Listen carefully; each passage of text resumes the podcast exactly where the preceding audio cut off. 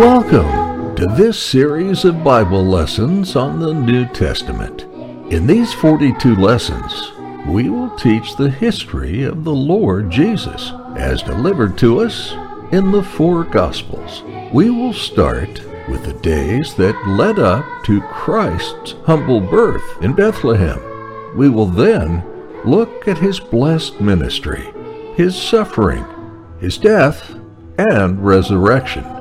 His humble life on earth concludes with his ascension, and after this, the blessed outpouring of the Holy Spirit. Lastly, we will teach the calling and ministry of the greatest evangelist that ever lived, Paul the Apostle. These last lessons are taught from the book of Acts and include Paul's missionary journeys. Be sure to use the lesson guide with questions and knowledge exercises presented with these lectures. We hope these lessons are a blessing to you. Thank you. In lesson 36 of our Bible study on the life and the ministry of Christ, we wish to focus on the Christian church persecuted by Herod. Again, we see this in two parts in this lesson. First, the church in Antioch, which we find in Acts 11, verse 19 through 30. And then we see Peter delivered from prison, which we find in Acts 12. So, first, the church in Antioch, which is in Acts 11, verse 19 through 30. In our previous lessons, we have seen how that the Christian church has been scattered uh, throughout the empire and throughout Judea. And then we see in this lesson that that uh, Christian church, or many of these Christians, have also uh, gone uh, to Antioch of Syria. And that uh, there uh, the, a, a growing Christian church is established. And at first, the Christians who uh, fled uh, throughout the empire uh, preached only to the Jews. But here in Antioch, we see that these Christians also began to bring the gospel message unto the Grecians, the Gentiles. And we see then that their work was blessed richly, and that great numbers believed so that this church uh, grew very much. And when the apostles in Jerusalem heard how that the church in Antioch was growing, then they sent Barnabas, who was a, a, disciple full of the Holy Ghost and of faith, that he would go to that church, uh, that he would lead them and teach them uh, because uh, so many of these were new Christians who knew so little, and so they needed instruction and guidance. And uh, when Barnabas now comes uh, to Antioch, uh, then he sees that there are so many new Christians being added to the church every day again. Oh, then he is glad and he exhorts them, he instructs them uh, to cleave unto the Lord, to walk in his ways, and uh, to serve him. But as uh, this church continues to grow, uh, then he also realizes how much work there is to be done, and that he cannot do it alone. And so, what does Barnabas do? He uh, thinks of Saul and he travels uh, to Tarsus uh, to call Saul to come and help him. And so he brings uh, Saul along to Antioch, and they labor together in teaching and preaching and in leading this Christian church in Antioch. Now, we should notice I have said many times this Christian church. But we read here that it is in Antioch that the followers of Christ are called Christians for the first time. And so we use that term uh, to identify the followers of Christ. Oh, there are many who will have mocked with those followers and may have used this name as a name of disdain. But for the Christians, this became a name of honor. Oh, that it may be true for you and for me, uh, that when we confess uh, to be Christians, that it is because we are followers of Christ. But we see then uh, that also in Antioch uh, there must be fruits that come forth uh, from the Christians. And at this time, uh, prophets from uh, Jerusalem arrive and tell uh, the people of Antioch of a great drought that has happened in the land. And that there is much need also for the Christians in Jerusalem. And so the Christians of Antioch gather together of their abundance, and they send it uh, to Jerusalem uh, by the hands of Barnabas and Saul. So, in this way, uh, they are doing what is our Christian duty to bear one another's burdens and to show love to our neighbor. And so uh, Barnabas and Saul uh, stay in Jerusalem uh, for some time before they return to Antioch. And that brings us uh, to uh, part two of our lesson Peter delivered from prison, which you may find in Acts 12. After the persecution uh, that was led by Saul, we saw that the Christian church had rest. Oh, rest seldom happens for the Christian church because Satan is determined to destroy that church. And Satan will find ways and means uh, to harass that church, uh, to try, if he can, to destroy it, as he tried to wipe out the name of Jesus throughout all ages. And so he fills the heart of Herod the king now uh, that Herod begins to persecute the Christian church. And Herod does this primarily to please the Jews, to do a favor to the Jews, so that he may be in their good account. And see, we see then uh, that he first uh, captures James, uh, the apostle, and that he kills him with the sword. This James was the brother of John, the sons of Zebedee. And so we see that James is the first apostle uh, who is uh, killed for the sake and the name of the Lord Jesus. And when Herod saw how this pleased the Jews, ah, then he continued, and then he also captures Peter but because it is the week of the Passover, which is holy to the Jews, oh, then Herod puts Peter in prison until the Passover is over. And not only does he put him in prison, he guards him heavily. He actually appoints four groups of four soldiers to watch over Peter.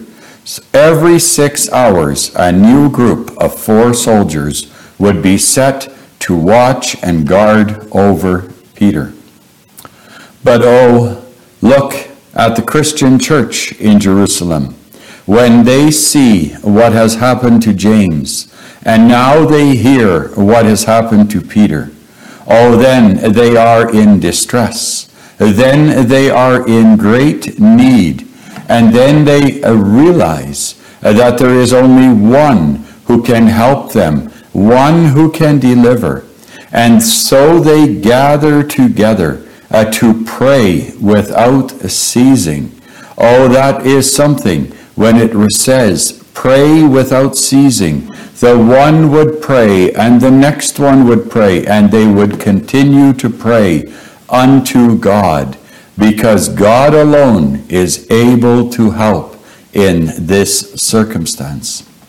And then we realize that God gives prayer, God answers prayer. But when God answers prayer, it is not because of our prayer, but it is upon the prayer. And so we are encouraged uh, to pray with all our needs and come unto the Lord, as the Christians in Jerusalem did. For look what happens. That night, the night before Peter is to appear before Herod, Peter is laying in his prison cell, bound with chains to two soldiers, and he is sleeping. When suddenly an angel comes, and an angel wakes Peter up and tells Peter to follow him. And immediately the chains fall off of Peter's hands without waking up the soldiers. And then the angel leads Peter out of the prison. And we see that when they come past the guards who didn't see or know anything, that the outside gate of the prison opened of itself. And Peter and the angel walked out of prison. Oh, then, when they are on the street, the angel disappears, and there stands Peter. Oh, now he realizes it is not a dream, it is not a vision, it is real. God has sent his angel to deliver Peter out of prison. But where must Peter go? Oh, then Peter begins to think of the places where the Christians gather. And he thinks especially of Mary, uh, the mother of John Mark. And he knows that many Christians gather in her house regularly. And so he chooses uh, to go there. And as he comes uh, to the house of Mary, uh, then he knocks on the door. And the servant, Rhoda, comes to the door and asks, Who's there? And when Peter says it is I, then she recognizes his voice. And she is so surprised that she does not even open the door, but she runs inside and she tells the people, Peter is standing at the door. Oh, at first the people say to her, thou art mad. That is impossible. But she continues that she is certain that it is Peter. Then they say, Oh, maybe it's his angel. But Peter continues knocking on that door. And when they finally open the door and they see Peter standing there, oh, they are so astonished. Oh, then they prayed God to deliver and now that God has delivered, they can hardly believe it. But then Peter tells them to hold their peace, and he tells them how God sent his angel and how he was led out of the prison and how he came there. And then after that night, Peter left Jerusalem. He realized it was not safe for him and he went to Caesarea. Oh, you can imagine how amazed those soldiers were the next morning when they woke up and they still had the chains on their hands, but Peter was gone. Oh, they could not understand what happened, but they have very little choice but to go and tell Herod that Peter is gone. Oh, then Herod searches all over for him. And when he could not find Peter anywhere, then he takes those soldiers and he puts them to death. Oh, that is the Roman law and custom, uh, that any guard or soldier uh, who would let a prisoner escape would have to give his life for the life of the prisoner. But God is not an idle witness. God is holy and God is just. And he will also punish, judge Herod for his deed. Uh, because if we touch the apple of God's eye, God's people, oh, then we are touching God himself. And God will not be mocked. We see that in this instance because in those days Herod is dressed in his royal apparel and sitting upon his throne, uh, when there is a multitude of people around him, and he gives a royal speech. And then the people cry out, and they say, It is the voice of a God and not of a man. And immediately the Lord smote him. Oh, then he had not given the honor to God and therefore God now will judge him and teach him who is God, because from that time on Herod is eaten of the worms. Oh, can you imagine? That is a dreadful death to die, but worse was yet to come for Herod, because he would eternally be in that pit of eternal darkness, where the fire burns forever. so, in this lesson, uh, we focus on two very important elements. First, that persecution is used by God to build his church. Oh, Satan seeks to destroy the church. But when people see the faith of the Christians, when they are being persecuted and they hear the testimony of these Christians, oh, then new ones are born because they become jealous of the faith of those Christians. They see and they hear that those Christians have something that they miss. And so, the blood of the martyrs is the seed of the church. That has been true throughout all ages. But God also uses persecution to strengthen the faith of his people.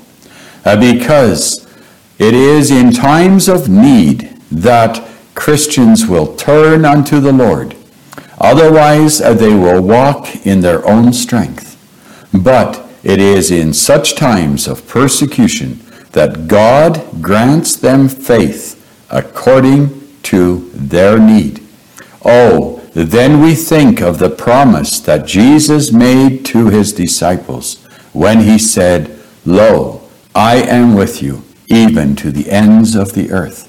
Oh, then Christ is with his church. But then we also saw prayer, the power of prayer. And now we need to understand that prayer is a weapon that God has given the Christians it is a weapon that they must use daily in all their ways and in all their needs. Because God says that He hears the needy when they cry. God desires to hear the cry. And that is what is missing so often today. There is so little of that true prayer, so little of that sighing and crying unto the Lord. We live in a time of peace. We live and have everything we need for this life. So there is no need for God anymore. But oh, that God would plant that true prayer in your heart in my heart, because there is one thing necessary. We must be born again. May that become our need. May that become our prayer a crying and a sighing unto the Lord that he would have mercy on us. Thank you.